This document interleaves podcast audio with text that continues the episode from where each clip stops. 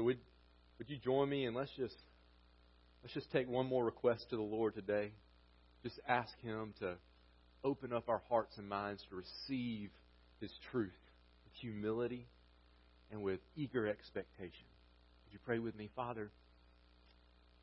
Help us to receive your word today, the truth from your word, with humility and eager expectation. Father, knowing we need it. Father, we need your word, we need your truth penetrate our hearts and souls and minds. Father, it's, it's a joy to grow in our knowledge of you and our understanding of who you are and our understanding of what your purpose is for us here on this earth. Father, it's a joy to grow and becoming more like our Savior, Jesus Christ, as you mold us into His image. Father, getting us ready for that day when we get to see Him face to face. So, Father, would you bless the preaching of your word today? Father, speak into our hearts and lives. In Jesus' name we pray. Amen. If you've got your Bibles, I encourage you to open up to the book of Ephesians. Ephesians chapter 4 is where we're going to be. Just two verses today, verses 19 through 20. Dictionary.com defines the word ambassador as an accredited diplomat sent by a country as its official representative to a foreign country. Merriam Webster gives a little bit more lengthy definition of the word ambassador. An ambassador, according to Merriam Webster, is a diplomatic agent of the highest rank accredited to a foreign government or sovereign as the resident representative of his or her own government or sovereign, or appointed for a special and often temporary diplomatic assignment. And not because I think that I can do better than that, but sometimes that just helps to put things in your own words. Let me give it to you in my words. What is an ambassador? An ambassador is authorized by his or her home country to live in another country for the purpose of officially representing the home country or the home king in the foreign country. And often, this is a temporary assignment. Being an ambassador is the assignment of every Christian. Not some Christians, not most Christians, not the special Christians, all Christians. Being an ambassador is the assignment of every Christian. When God saves you, He makes you a citizen of another country. We're going to get to Ephesians in just a moment, but I want to look at two verses in the book of Philippians before we get to Ephesians. In Philippians chapter 4, verse 20, we find this, this, these words from the Apostle Paul. But our, talking about Christians, our citizenship is in heaven, and from it we await a Savior, the Lord Jesus Christ.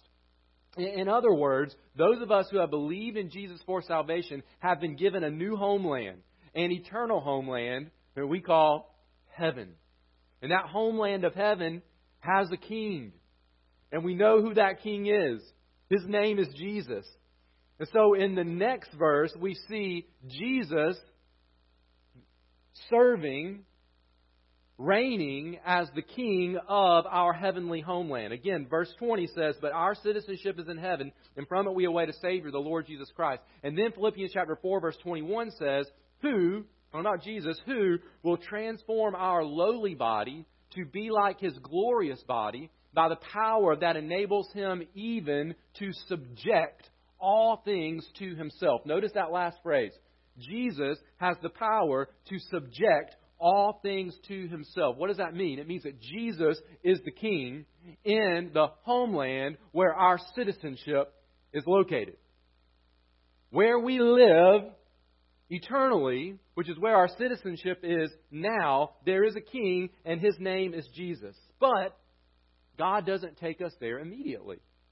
He doesn't. The moment we trust in Christ, we're not standing in the glorious presence of God. Now, His glorious presence immediately fills our hearts and our lives, but we are not there with Him yet.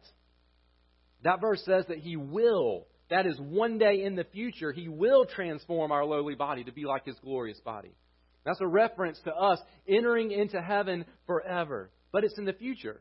So here's what those two verses do in Philippians. They tell us that we, as Christians, are right now citizens of heaven, and we will one day live there. That's an important truth for us as believers to, to, to grab hold of and to, and to really found our lives here upon. We are citizens of heaven, and one day we will live there. Where does that leave us now? Where well, it leaves us as foreigners.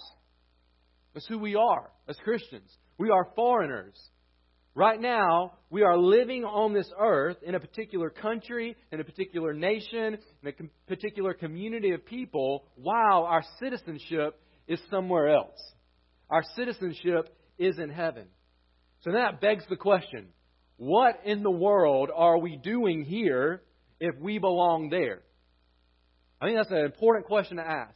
What in the world does God have us here for if really He has transformed us in such a way that now we belong there? Well, God tells us in His Word that we are here on assignment. We are here on assignment. We are ambassadors. We have been authorized by our home country, which is heaven, and by our King, who is Jesus, to officially and temporarily represent our King and his heavenly country to all those who live here on the earth. Think about it. We are here officially. Why? Because King Jesus has commissioned us. In John chapter 17, King Jesus prayed this prayer for his followers. He said this in his prayer I do not ask that you, talking to his heavenly Father, I do not ask that you take them out of the world, but that you keep them from the evil one. So, in other words, Jesus wants us here right now. They are not of the world, so he doesn't want us to act like the world, just as I am not of the world. Our citizenship is in heaven, remember? So then he prays this Set them apart for holy service to you in the truth. Your word is truth. As you sent me into the world, so I have sent them into the world. Why did Jesus come into the world? He came on a mission to save sinners from their sin. He says, even so, I'm, I want them to stay in the world. Just like you've sent me in the world on mission, I want them to stay in the world on mission. And for their sake, I set myself apart for holy service to you. Jesus is fixing to go to the cross when he prays this prayer. He's going to set himself apart for holy service. He's going to sacrifice himself so that people can be saved from their sin. That they also may be set apart for holy service to you in truth. He's going to sacrifice himself for the good of sinners so that we will be set apart to sacrifice ourselves for the good of sinners. He finishes that part of the prayer with this. He says, I do not ask for these only, those disciples that were with him when he was praying this prayer, but also for those who believe in me through their word. If you believe in Jesus through His Word, then Jesus was praying that prayer for you. We are here officially because King Jesus has commissioned us. We're here temporarily because King Jesus has promised to return and to take us home to our home in heaven. He told his followers in John chapter 14, Let not your hearts be troubled. Believe in God. Believe also in me. In my Father's house are many rooms. If it were not so, would I have told you that I go to prepare a place for you? And if I go and prepare a place for you, I will come again and will take you to myself, that where I am, you may be also. Oh, what a glorious truth. We are here commissioned officially by our King, but it's not forever. It's a temporary official assignment but it is an assignment.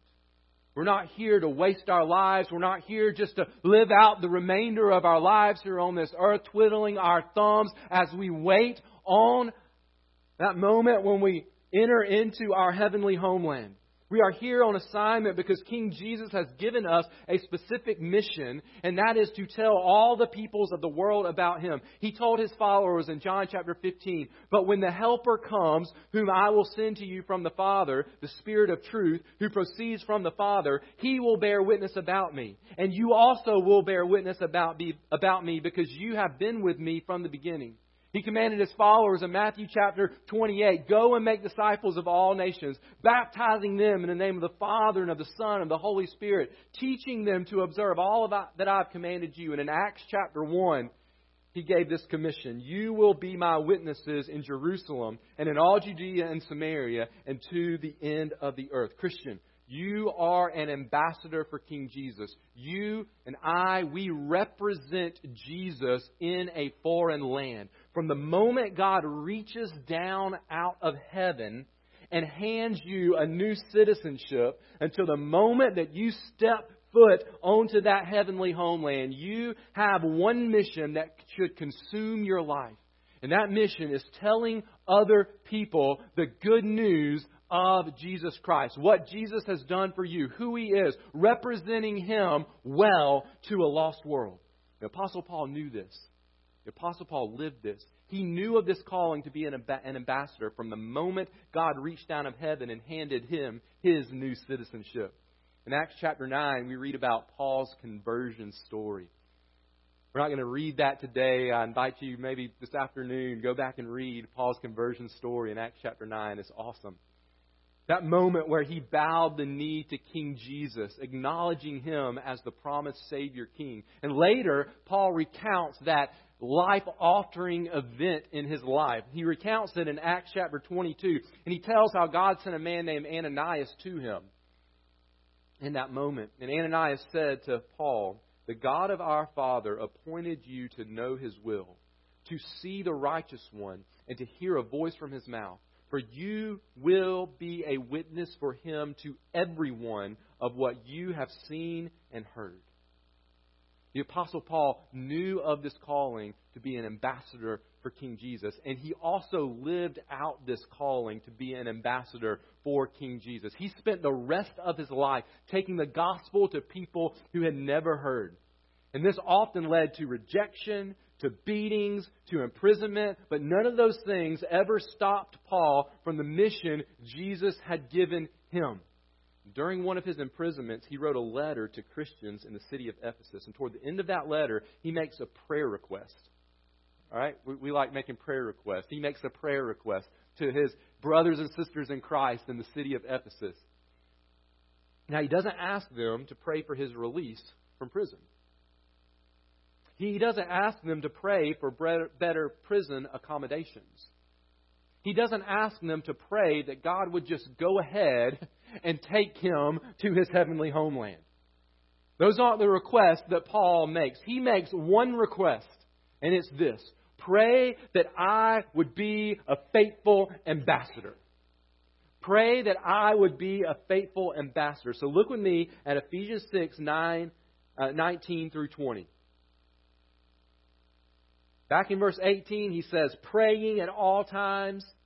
And in verse 19, he says this, and also for me, that words may be given to me in opening my mouth boldly to proclaim the mystery of the gospel, for which I am an ambassador in chains, that I may declare it boldly as I ought to speak. Notice with me five simple truths but profound truths from these two verses that will help us better understand our role as ambassadors for Christ. The first is this ambassadors speak the mystery of the gospel. We ask this question What do ambassadors do? What do I do as an ambassador for Christ? I speak the mystery of the gospel. Paul wants to open his mouth to proclaim, it means to speak with words, the mystery of the gospel.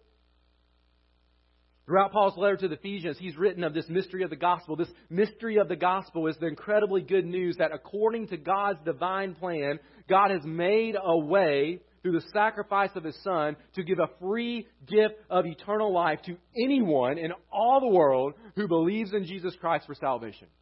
That's the mystery of the gospel. If you go to chapter 1, you'll see that this salvation is a work of God's planning, not human ingenuity. It is purchased by the blood of Jesus, not by human effort, and it is guaranteed by the work of the Holy Spirit, not by human faithfulness. In chapter 2 of Ephesians, we see that this salvation is a gift to be received, not a gift to be earned. And in chapter 3, we see that this salvation has now been clearly revealed as good news for all peoples, because anyone, Jew and non Jew, can be equally saved say, what do I say if I'm speaking the gospel to someone, we can think about it using just four simple words God, man, Christ response. You've heard me say it this way before, I'm sure. But just as a reminder to us, God created a perfect world because He's a perfect God. But humans messed it up when they rebelled against God and sin entered this world. And so we deserve to experience God's wrath. But Christ, the third word, Christ, Jesus, God's only begotten Son, came to this earth to save us from our sin by taking that punishment that we deserve upon Himself. And in place of that, making us acceptable before God by giving us His righteousness. He conquered death through His resurrection from the dead. Now everyone who, fourth word, responds who responds to this good news by believing in Jesus Christ alone to save them will experience God's forgiveness and God's promises of everlasting life. God, man, Christ response. That's what we say to other people. That's what we share with them. Ambassadors. I'm talking to y'all who are Christians. Ambassadors. This is the message that you believe in order to become an ambassador. And it's that same message that you carry and that I carry out into this world. It's the message that we get the privilege of speaking to others. It's incredible news. So we ought to speak up. We ought to speak up. Now, recently I, I watched a, a, a, little documentary. Actually, I didn't watch the whole thing, just a few minutes of a documentary. It was about a, a soldier who is well known for his many successes in battle during, during the Vietnam War. And he was asked what makes a good soldier and a good leader of soldiers. And he, and he answered with three words. He said, This is what makes a good soldier and a good leader of soldiers. He said, Knowledge, courage, and conviction. Those are the three words that he gave knowledge, courage, and conviction. You know, I think we see those same qualities in someone who is, an, who is a faithful ambassador for Christ. And I think we see those same three qualities right here in these two verses. Truth number two is this ambassadors speak the mystery of the gospel with clarity. Ambassadors speak the mystery of the gospel with clarity. Paul asked the Ephesians to pray, here's a specific prayer, that words may be given to me in opening my mouth boldly to proclaim the mystery of the gospel. That words may pray, pray, brothers and sisters in Christ, that words may be given to me. This is the knowledge component. Now, now Paul's not saying that he doesn't know what the gospel is. That's not what he's saying. What he's saying is that he needs the knowledge to speak the gospel with clarity, in a clear way, so that others can understand this good news. Paul's saying that every situation is unique and requires us to speak the same unchanging gospel message with the right words for that particular person at that particular time. He's saying eternity is at stake, and so I want to make sure that I speak this good news with clarity. The message of the gospel is clear. Paul just doesn't want to get in the way by speaking it in an unclear manner. If you're a Christian, then you know the gospel.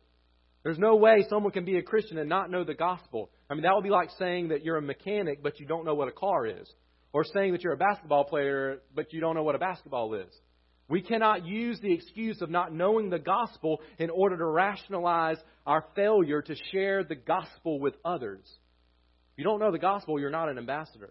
But even though we know the gospel, we can and we ought to constantly be growing in our understanding of the gospel and in our understanding of how to communicate it to other people so that we can get better and better and better at explaining the gospel to different people in different situations from different backgrounds and with different understandings of God. We ought never to grow tired, Christians, of hearing the gospel of learning the gospel, of growing in our understanding of the gospel so that we are better equipped at sharing the gospel. The good news is so good and it's so necessary for people to hear and believe that we've got to make sure we speak it with clarity.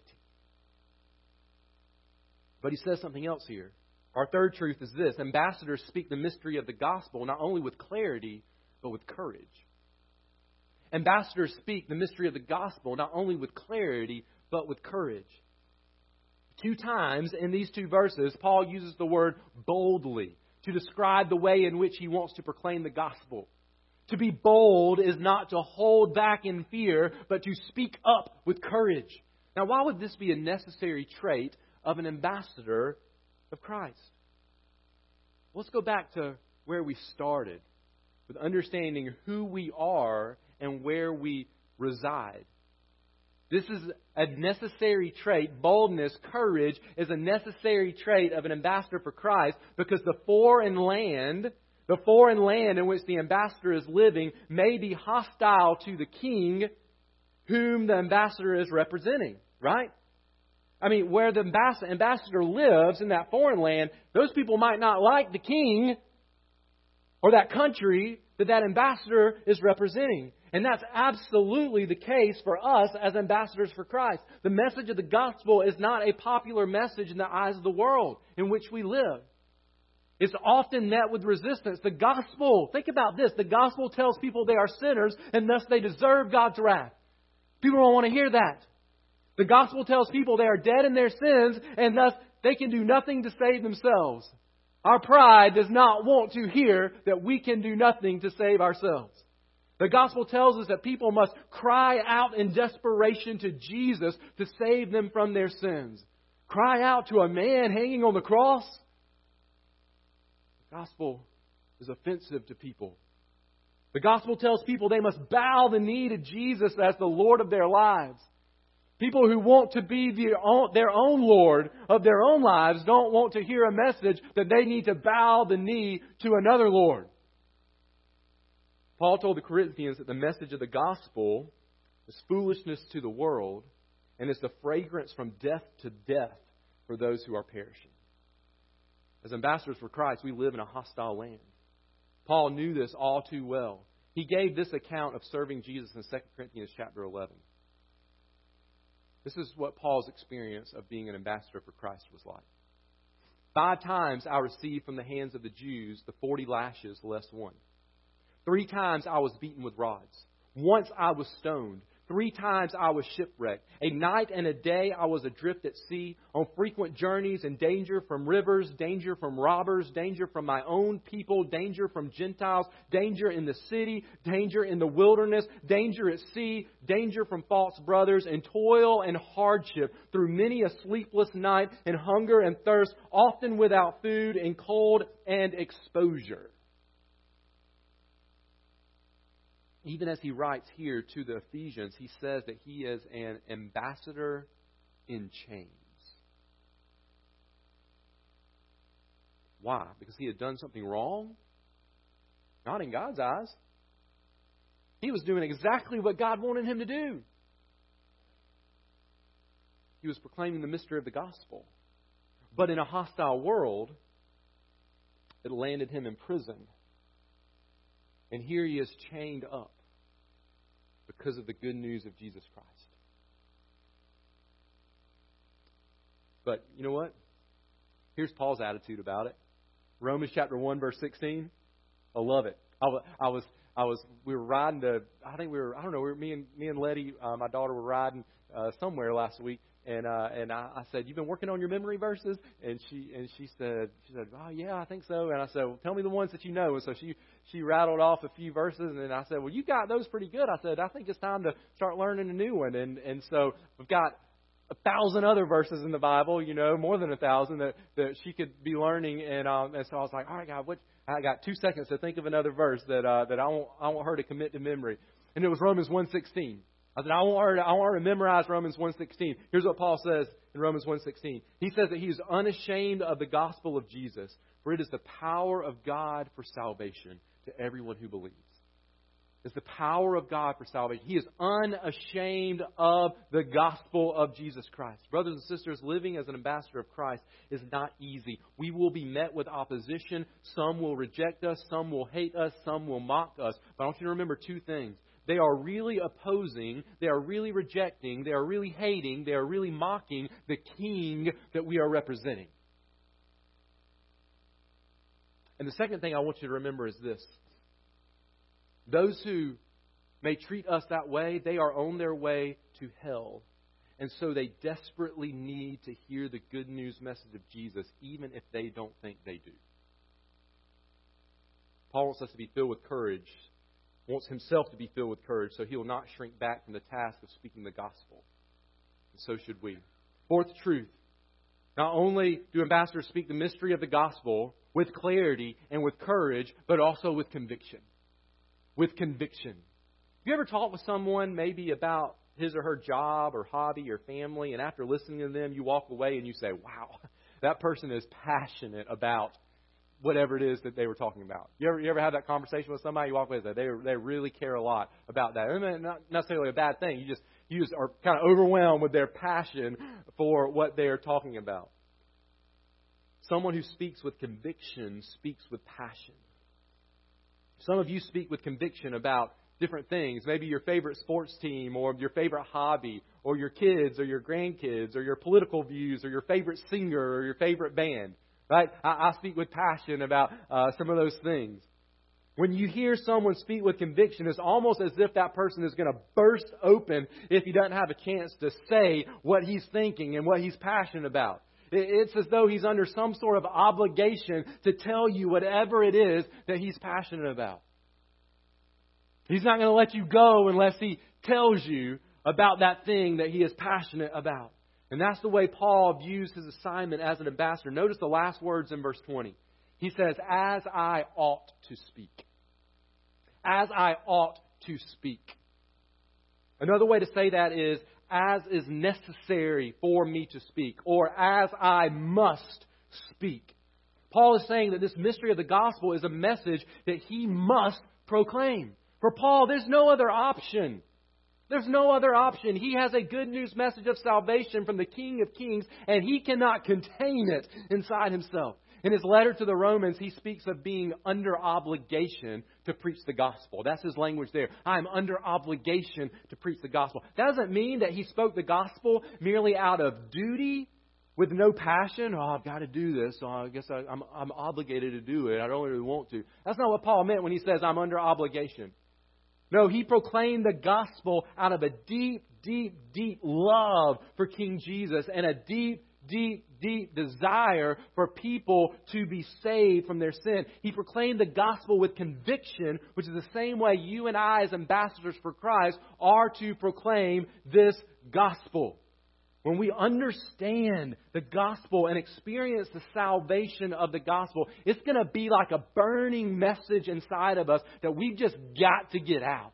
We've just got to tell someone. When you're passionate about something, you can't keep it to yourself. We're not going to be able to contain it. We won't try to contain it. We'll proclaim it to others with a conviction that lets the world know that we believe that this is the greatest news in all the world.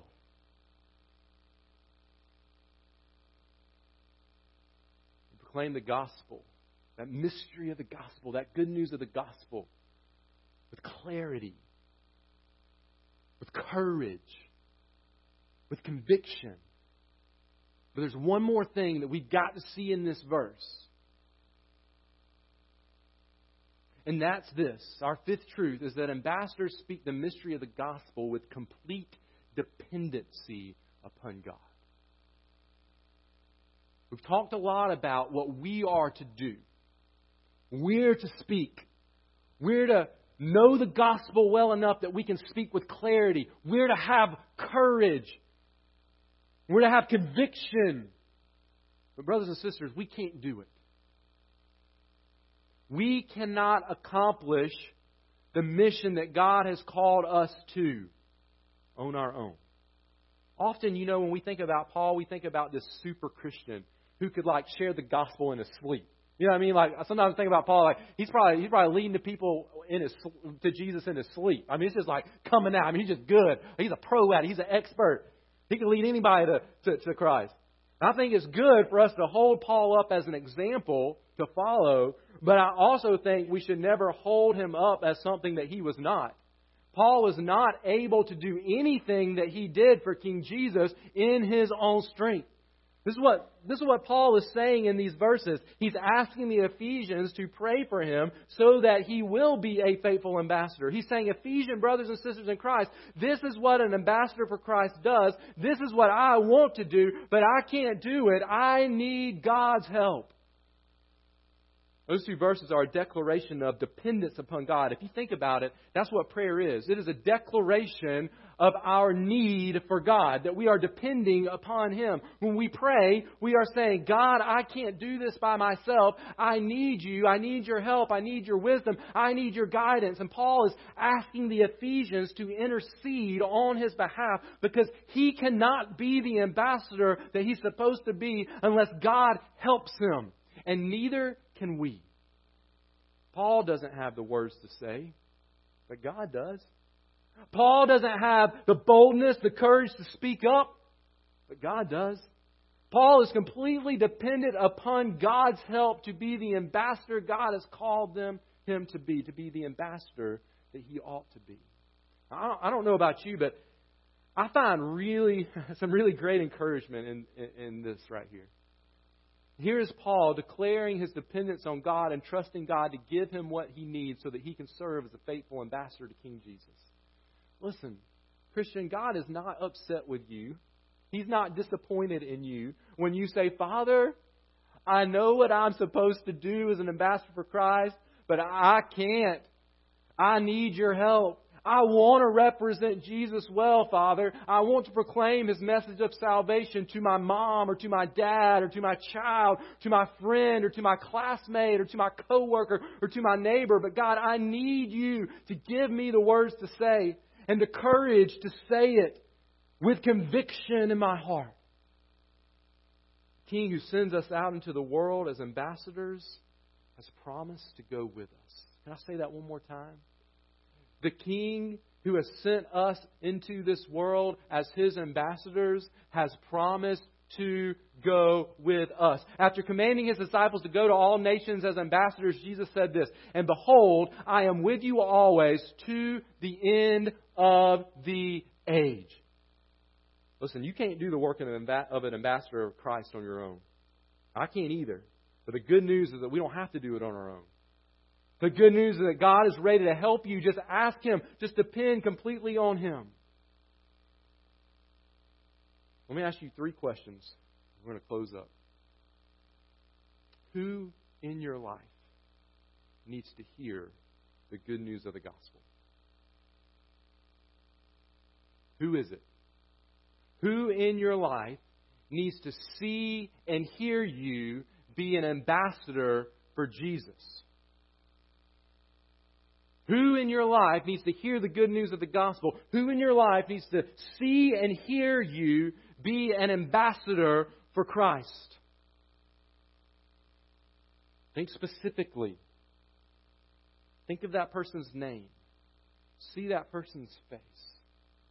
Someone who God loves, who Jesus died for. And who needs their citizenship changed like yours has been changed but who is only going to experience that salvation if someone tells them the good news of the gospel. And here's the third question Will you commit before the Lord to pray for that person and share the hope of the gospel with that person? Will you commit before the Lord, relying upon God's help to speak with clarity and with courage and with conviction. The good news that Jesus came and died for that person's sins. And he rose up from the grave. And he promises everlasting life to all who would repent of their sins and trust in Jesus Christ alone. What's your answer, church? One thing consumed Paul's mind one thing. Whether he was traveling the dusty roads of Macedonia, or sailing the Mediterranean, or speaking to a hostile crowd in the local synagogue, or making tents with his friends to help pay the bills, or standing before governors and kings, or laying in the dirt with his body covered with wounds from rocks that were thrown at him by an angry mob, or whether he was in chains in a Roman prison, Paul knew the king who had saved him from his sin had commissioned him to be his ambassador. And so, as long as there was breath in Paul's lungs, he would testify of Jesus, speaking the good news of the gospel so that others could be saved from their sin. Church, may the same be true of us. Ambassadors, speak up. The world needs to hear. Would you pray with me? Father, thank you for your love that sent Jesus to the cross. Thank you for your mercy that applies his blood to our lives. Thank you for your grace that gives us this salvation as a free gift. Father, help us not keep it to ourselves. Father, help us to remember that we don't belong in this world anymore, but that we are here on a mission. And we are not to sit around wasting the breath that is in our lungs on worldly, trivial pursuits. We have an assignment that comes from our King. And it is an assignment to represent Him well, speaking His message of hope, His message of love, His message of grace and mercy and kindness found at the cross that He died on to the world around us. Father, to our family, to our neighbors, to our friends,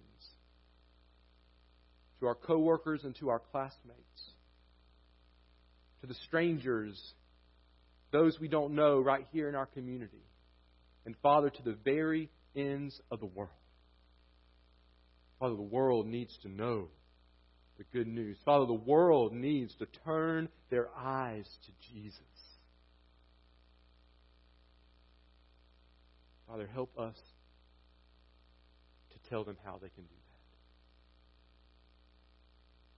Father, I pray that even over the next week, Father, that there would be many people in our families and in our community that would hear the good news of the gospel because members of Southside Baptist Church love you and love them enough to speak with clarity, with courage, and with conviction, and in complete dependence upon you, the good news of the gospel of Jesus. Father, we pray for salvations. We pray for lives to be changed. We pray for the lost to be found. We pray for the dead to be given new life in Christ. As we speak up, help us, Father. In Jesus' name, amen.